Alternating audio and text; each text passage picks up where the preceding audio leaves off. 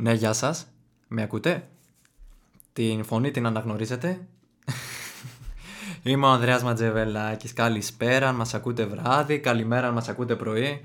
Ε, δεν νομίζω να άλλαξε η φωνή μου. Ε, δεν έχει προσλάβει ο Τσουρέλης κάποιον άλλο να υποτιθεί τον Ανδρέα. Είμαι εγώ, ο Ανδρέας. Μπορεί να σας το επιβεβαιώσει και ο παραγωγός μας, ο Κώστας ο Λαγκούσης. Επιβεβαιώνω. Ωραία, τέλεια. Πώς είμαστε, τι κάνουμε; Ελπίζω να είστε όλοι καλά. Το νέο έτος να σας έχει βρει πολύ όμορφα. Πολύ πιο διαφορετικά από το προηγούμενο. Δεν είμαι και πολύ σίγουρος, αλλά έχω γράψει αυτά στην εισαγωγή να σας πω, οπότε εντάξει. Όμως, έχω εξήγηση για την απουσία μου, γιατί λείπω τόσο καιρό; Ε, εντάξει, ε, είχα να κάνω ένα χειρουργείο, χειρουργήθηκα, τον έφτιαξα τον χιαστό μου, όλα κομπλέ, συνεχίζουμε. Εγώ με τον Κώστα επίσης ε, τρέχαμε την αθολογία το 2021 Δίεση. Κάναμε παρουσιάσεις σε Αθήνα, σε Θεσσαλονίκη. Όσο εκεί ήταν αρκετές. Ε, μετά ήρθαν τα Χριστούγεννα. Να κάνουμε εκπομπή μέσα στα Χριστούγεννα. Δεν θα μας δεχόταν ο Κώστας.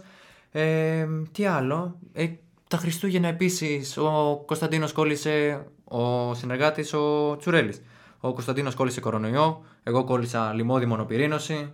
Ο Λαγκούσης ήταν στον στρατό; Ναι, στρατό φυλάγαμε πατρίδα. Φυλάει την πατρίδα και φύλαγε και φυλάει. Οπότε δεν μας ήθελε. Μπήκε δυναμικά όμως το νέο έτος όπως ακούσατε. Είχα τα γενέθλιά μου, είχα τη γιορτή μου. Μετά έσκασε η εξεταστική. Ε, παιδιά, μόνο το Τζόκερ δεν έπιασα. Και αν το έπιανα βασικά, δεν θα ήμουν εδώ. Οπότε καταλαβαίνετε ότι όλα κυλάνε πολύ ομαλά. Ε, Σας ζητώ όμως συγγνώμη. Ε, αυτό μπορώ να κάνω, το κάνω και συνεχίζουμε. Τα πράγματα ωστόσο άλλαξαν ε, σε όλον τον πλανήτη. Δεν ήταν κάτι που ε, δεν μας επηρέασε ή δεν επηρέασε τη χώρα μας. Π.χ. όταν τε, ηχογραφήσαμε τελευταία φορά την εκπομπή, να, η βενζίνη ξέρω εγώ ήταν 20 λεπτά φθηνότερη, ε, η ΔΕΗ όχι τόσο ακριβή, ε, χτυπάγαμε 50 κάπα την ημέρα κρούσματα, λέγαμε πω, πω θα μπούμε σε lockdown, δεν αντέχουμε, χαμός τώρα κλαίγαμε, αλλά εν τέλει δεν χρειάστηκε ένα γενικευμένο lockdown αφού μπήκαμε οι ίδιοι σε lockdown. Ε, μετά η Ριάννα μάθαμε ότι έμεινε έγκυος, μάθαμε επίσης ότι η Μέγαν Φόξ αραβωνιάστηκε και αν, και αν ρωτάτε πού κολλάνε όλα αυτά, ε, και βέβαια κολλάνε, είναι οι παιδικοί μου έρωτες, είναι πρώην σχέσεις μου, οπότε εντάξει, με κατέβαλε λίγο, αλλά δίνω εδώ δυναμικά το παρόν. Επίσης, ε, ευτυχώς, επιτέλους, βγήκε και η πέμπτη σεζόν ήταν η έκτη του La Casa de Papel. Δεν έχω ιδέα. Α, έπεσα σε γνώστη. Εγώ... Η πέμπτη πρέπει να ήταν. Ε, OK, okay, πάρ' το πάνω σου. Το παίρνω πάνω μου, παιδιά. Τελική απόφαση πέμπτη. Η πέμπτη σεζόν του La Casa de Papel τελείωσε. Δόξα τω Θεώ. Γεια σας. Εντάξει. Την είδαμε τη μαλακία. Πάμε σε κάποια επόμενη. Μαλακή. Ε, ναι, δεν μ' άρεσε, ρε φίλε. Την ήθελα. Βασικά ήταν. ε, δεν θα κάνω spoil μεγάλο. θα πω απλώς ότι τελείωσε πολύ παραμυθένια. Νομίζω έκανα μεγάλο Τι να σου spoiler. πω, εσείς ξέρετε από αυτά τα Netflix, εμείς δεν είμαστε.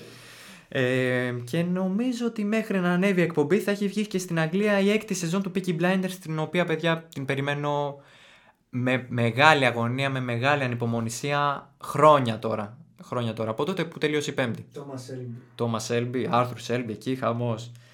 Ε, και τελευταίο, αν- άρχισε παιδιά ακόμα και το Survivor. Και δεν είναι απλώς ότι άρχισε, είναι ότι άρχισε, εκτυλίχθηκε τόσο, εξελίχθηκε κτλ. Ε, μέχρι που μπήκε και η Κάτια Ταραμπάρκο μέσα. Δηλαδή, οι εξελίξεις προχωράνε, συνεχίζουν δυναμικά και αυτοί. Τι να κάνουν, το ψωμί να βγαίνει. Αυτά. Ε, πριν μπούμε στο κεντρικό θέμα, το οποίο δεν θέλω να είναι πολύ βαρύ, ε, ωστόσο δεν θέλω να παριστάνω ότι όλα είναι καλά στη χώρα ή στην κοινωνία, στη δίπλα γειτονιά κτλ. Θα κάνω μια πολύ μικρή αναφορά σε όλα αυτά που μας έχουν επηρεάσει αρνητικά ε, τώρα τελευταία, όπως ε, τον βιασμό της Γεωργίας στη Θεσσαλονίκη από γόνους αριστοκρατικών οικογενειών, την ε, δολοφονία του Άλκη ε, στη Θεσσαλονίκη επίσης για οπαδικούς λόγους και η προσπάθεια συγκάλυψης. Δεν τον σκότωσα εγώ, δεν ήμουν εγώ εκεί, δεν κουβαλούσα κάτι τώρα και τέτοια.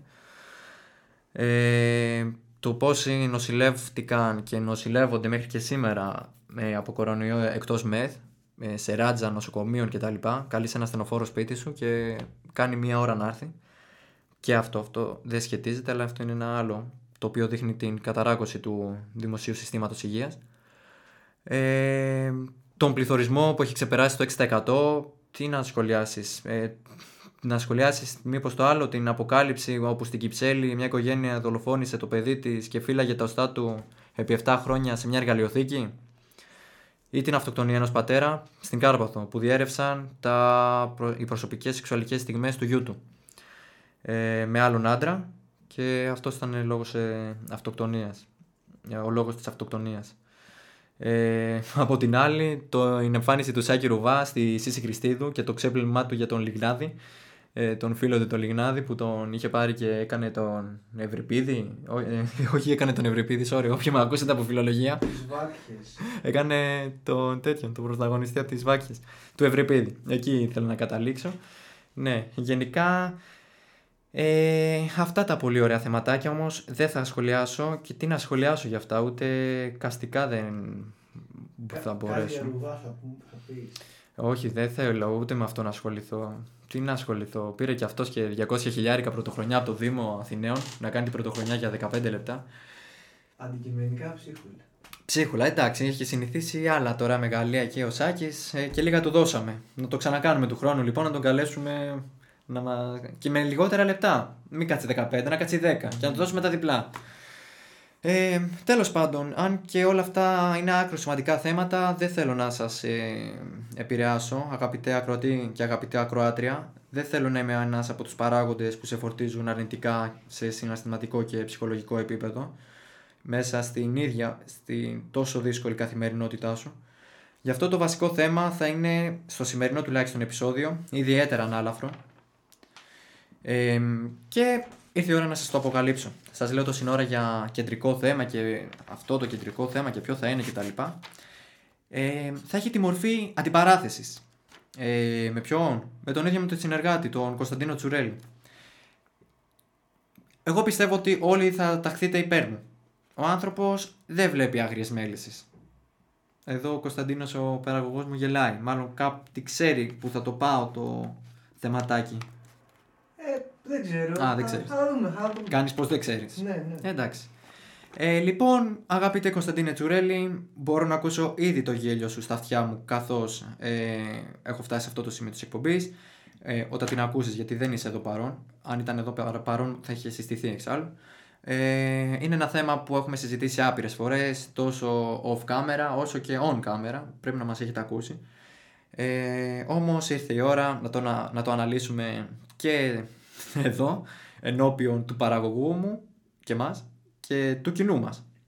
Και να δούμε τέλος πάντων αν μπορείς βασικά να με αντικρούσεις, όπως κάνεις κάθε φορά άλλωστε, ε, πάνω στο επιχείρημά μου γιατί αυτή η σειρά είναι η πιο ποιοτική των τελευταίων χρόνων. Παραγωγέ, έχεις κάτι να δηλώσεις πριν ξεκινήσω να παραθέτω; Ε, συμφωνώ βασικά ότι είναι πολύ κριτική. Βλέπεις αρχικά άγριες μέλισσες. Έβλεπα πέρσι. Φέτος δεν έχω το χρόνο. Οκ. Αλλά είναι μία από τις πιο καλογυρισμένες σειρές και με απίστευτο σενάριο και με απίστευτες ερμηνείες. Ναι. Κάτσε, μη... δεν θέλω... εγώ σε ρώτησα αν βλέπεις, δεν θέλω να μου κάνεις τώρα spoil άλλα πράγματα, απίστευτες ερμηνείες, σενάριο. Όχι, εντάξει, δεν σου κάνω spoiler. σου λέω ως- ό,τι έχω δει και όσο έχω δει. Σίγουρα είναι από τις ε, ποιοτικότερες παραγωγές των τελευταίων ετών στην Ελλάδα. Χαίρομαι, μαζί χαίρομαι. με το κόκκινο ποτάμι θα μπορούσαμε. Το... κο- Α, και το κόκκινο ποτάμι. ε, Στο Open δεν ήταν. ήταν Ναι. ε, Παντού. πριν πιο πολλά χρόνια. Πριν δύο-τρία χρόνια. Ναι, ναι. Αλλά ναι, ήταν πολύ ωραίο και αυτό. Αυτό έχω να δω τελειώσω. Ωραία. Ε, γι' αυτό λοιπόν σε προκαλώ στην επόμενη εκπομπή που θα γυρίσεις, αγαπητέ Κωνσταντίνε Τσουρέλη, να με αντικρούσεις. Αν μπορείς. Ε, βέβαια με επιχειρήματα τύπου άμα είναι στη Θεσσαλία δεν μιλάνε βλάχικα και δεν ξέρω τι θα καταφέρεις ε, με αυτό το πράγμα που θα πεις αλλά πραγματικά θέλω να δω τι άλλα επιχειρήματα θα χρησιμοποιήσεις και βασικά αν θα βρεις άλλα επιχειρήματα για να πεις και παρόλα αυτά θα ξεκινήσω να λέω ε, γιατί να δεις αγριές μέλισσες; Θα σου πω γιατί να δεις. Γιατί είναι πολλοί νέοι ηθοποιοί, άκρος ταλαντούχοι όπως η Μαρία Οικίτσιου, ο Δημήτρης ο Κουτσόπουλος, ο Γιάννης ο Κουκουράκης που όλες οι κοπέλες έχουν έρωτα μαζί του, η Έλλη Τρίγκου που έχω εγώ έρωτα μαζί της, ο Αναστάσης Ροϊλός ε, και η Δανάη Μιχαλά... Μιχαλάκη ε, και ο κύριος που κάνει ε, τον, μελέ- τον μελέτη, επίσης ε, συγκλονιστικός, δεν θυμάμαι τώρα το όνομά του. Ε, έχουν πρωταγωνιστικούς ρόλους παιδιά. Είναι λοιπόν αυτό που θέλω να πω πιο συνοπτικά είναι ότι μιλάμε για νέους ηθοποιούς οι οποίοι έχουν πρωταγωνιστικούς ρόλους ε, οι οποίοι παρόλο που πλαισιώνονται από άλλους καταξιωμένους ηθοποιούς τους οποίους θα αναφέρω σε λίγο ε, μπορούν, διατηρούν την ταυτότητά τους, είναι αυθεντικοί, ε, δεν ε, τους επισκιάζει ε, η υποκριτική δυνότητα ούτε του Χιλάκη, ούτε της διδασκάλου, ούτε του Κακούρη, ούτε της Δανδουλάκης πέρσι, ούτε του Στάνκογλου πέρσι και πρόπερσι. Ε, με έχουν αναλάβει ένα πολύ μεγάλο ρόλο, καθένας ε, διαφορετικό βέβαια προφανώς, ε, τον οποίο βγάζουν τουλάχιστον στα μάτια μου ε, κατά πολύ μεγάλο ποσοστό εις πέρας. Ένα άλλο επιχείρημα υπέρ των άγνων μελισσών είναι πως παιδιά στη φετινή σεζόν, η οποία είναι η τρίτη, ε, το, χρονικό της, ε, το χρονικό της πλαίσιο στηρίζεται στην περίοδο της δικτατορίας. Κάτι που μας φέρνει σε επαφή με ιστορικά στοιχεία, καθημερινά γεγονότα, όσοι είναι πιο μεγάλη ηλικίας, ε, οι γονείς μας, οι παππούδες μας, ε, με καθημερινά γεγονότα λοιπόν και καταστάσεις εκείνης της εποχής για να θυμούνται οι ίδιοι και να μαθαίνουμε εμείς, μικρότεροι. Ε, τώρα έτσι απλά έτσι όπως το είπα ε, μπορούμε να προσθέσουμε στα θετικά αυτά μια άκρατη ρεαλιστικότητα, έναν άκρατο ρεαλισμό. Ε, δεν ξέρω, εσύ Κωνσταντίνε ακούγοντάς το... Βασικά, αφού είπες δεν έχεις δει την τρίτη σεζόν, σε ενημερώνω λοιπόν ότι η τρίτη σεζόν είναι πάνω στο θέμα της δικτατορίας. Okay. Ε, προσωπικά τους γονείς μου δεν τους ενδιαφέρει, δεν τους πολύ αρέσει, ξέρω εγώ αυτό. Το ήθελαν πιο, πιο ανάλαφρο. Εσύ θα το έβλεπες; Εγώ θα το έβλεπα γιατί πάνω απ' όλα μια σειρά πέρα από το ψυχαγωγικό πλαίσιο που μπορεί να έχει είναι καλό να έχει και κάποια ιστορικά στοιχεία που εντάξει οι Άγριες Μέλισσες σαν σειρά έχει πολύ, έχουν πολλή ιστορία μέσα. Ναι. Ε, πιστεύω ότι κάποιες φορές χρειάζεται και το Ναι. σοβαρό στοιχείο ναι. για να δίνει κιόλας και απλόχερα γνώση, ιδιαίτερα στις μικρές ηλικίες, που συνήθως οι περισσότεροι είναι ανιστόρητοι, οπότε κάνει πολύ καλό. Χαίρομαι που με τον ένα ή με τον άλλον τρόπο συμφωνούμε. Ε, μια αλήθεια είναι τελευταία για επαγγελματικούς λόγους δεν το πολύ παρακολουθώ, αλλά όποτε τυχαίνει να το παρακολουθήσω ε, βγαίνω ως προπρόσωπος. Ε, επίσης θα πάω τώρα πιο ειδικά. Το κεντρικό πρόσωπο της σειράς είναι η Ελένη Σταμύρη, η Μαρία Κίτσιου. Είναι μια φεμινιστική φιγούρα η οποία υπερασπίζεται στο 100% τις απόψεις και τα δικαιώματα των ε, γυναικών του φίλου, ε, όπου σε μια εποχή εκείνη ε, μιλάμε για μια άκρος πατριαρχική εποχή, ακόμα περισσότερο πατριαρχη, πιο πατριαρχική από τη σημερινή, στην οποία καταφέρνει με αυτή την ενέργεια, με αυτές τις πράξεις, με αυτόν τον δυναμισμό ε, να καθιερώσει κάτι που φαίνεται πολύ αντιθετικό σε εκείνη την εποχή και βλέπουμε κατά πόσο σκοτεινό ήταν το παρελθόν που εντάξει και σιγά το παρελθόν 40 χρόνια πριν και μιλάμε γυναίκα, γυναίκες ούτε που ψήφιζαν να πούμε ή μόλις, τώρα, μόλις τότε είχαν ξεκινήσει να ψηφίζουν και δηλαδή μιλάμε για μεγάλο σκοταδισμό. Ε, ναι. Και το τελευταίο που έχω να πω για τις άγριες μέλισσες είναι ότι παιδιά πέρα από όλον αυτόν τον ρεαλισμό που έχει συνδυάζει και ένα ρομαντικό στοιχείο. Εντάξει, ε, κάποιες φορές τον γαμάει τον ρομαντισμό αυτόν. Τον... ναι λες δεν γαμιά τιμή τον έβαζε καλύτερα. Ε, καταντάει λίγο ομελό. Ε, ή και μερικές φορές ο ρεαλισμός γίνεται τόσο κοινικός όμως σε γενικές γραμμές είναι ένα άκρος πιστικό και αληθοφανές ε, ε, έργο το οποίο εγώ τουλάχιστον προτείνω ανεπιφύλακτα σε όλους σας. Όσους βέβαια δεν, ε, δεν το έχετε ξεκινήσει πιο εντατικά να το γνωρίζετε όπως εσύ Κωνσταντίνε Τσουρέλη να το ξεκινήσετε άμεσα. Αυτά λοιπόν, ε, δεν έχω κάποιο άλλο θεματάκι να αναπτύξω. Ε, αυτά λοιπόν για σήμερα και γενικά ήρθε η ώρα ε, λίγο δύσκολη ε, να κάνω μια μικρή ε, δήλωση. το παρόν επεισόδιο είναι το τελευταίο που ακούτε από εμένα για τα καφενεία. Ε, πραγματικά μ' άρεσε πάρα πολύ αυτή η διαδικασία. Ευχαριστώ πολύ τον Κωνσταντίνο Τσουρέλη που συνεργαστήκαμε και τον Κώστα Λαγκούση που μας φιλοξενούσε στο στούντιό του. Ε, ευχαριστώ πάρα πολύ και εσάς, ε, γιατί για εσάς το κάναμε. Ε, πραγματικά, εντάξει δεν μπορώ να πω ότι είχαμε λαοθάλασσα ε, ακροατών, αλλά ακόμα και αυτή η λίγη ήταν κάτι που μας γέμιζε και μας έδινε την όρεξη και τη διάθεση να έρθουμε να κάνουμε εκπομπή. Τώρα θα πεις εντάξει και κάθε πότε έκανες εκπομπή, κάθε τέσσερις μήνες. Ακόμα και αυτή, ακόμα και αυτή την, κάθε τέσσερις μήνες που την κάναμε, ε, σε εσάς την οφείλουμε. Ε, γι' αυτό παιδιά λοιπόν, ε, μην το κάνω και πολύ μελό και πάλι σας ευχαριστώ. Ε, ακολουθήστε μας στα social media, μόνο Instagram έχουμε βασικά, τα καφενεία. Ε, ακολουθήστε μας γιατί έχετε να ακούσετε όχι μόνο αυτή την εκπομπή, έχετε να ακούσετε και την επόμενη που θα κάνει ο Τσουρέλης. Πρέπει να μου απαντήσει. Αν δεν απαντήσει, θα γίνει χαμός. Ε, μας ακολουθείτε λοιπόν στο Instagram με παπάκι τα καφενεία. Εμένα ε, με ακολουθείτε αν γουστάρετε παπάκι α μάντζε το όνομα το αρχικό του ονόματός μου και το επώνυμό μου, το μισό.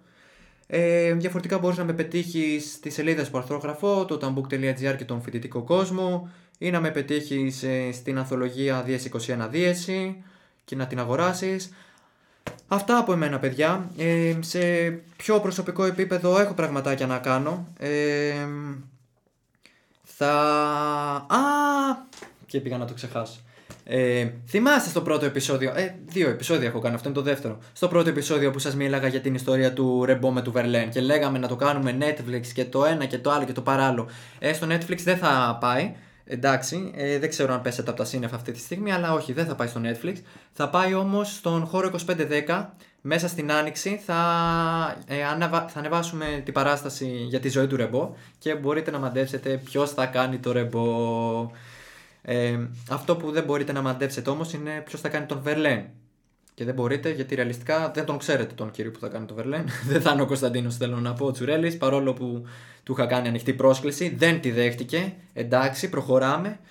Ε, με επίση σε συγγραφικό επίπεδο μετά το 2021 δίεση, ε, την άνοιξη επίσης θα βγει και, το, και πέμπτη ποιητική μου συλλογή ε, Rock and Roller Coaster Συναισθήματα ε, τόσο το 2021 δίεση όσο και η νέα συλλογή θα μπορείτε να την προμηθευτείτε με γραπτό μήνυμα στο Insta μου, στο Messenger.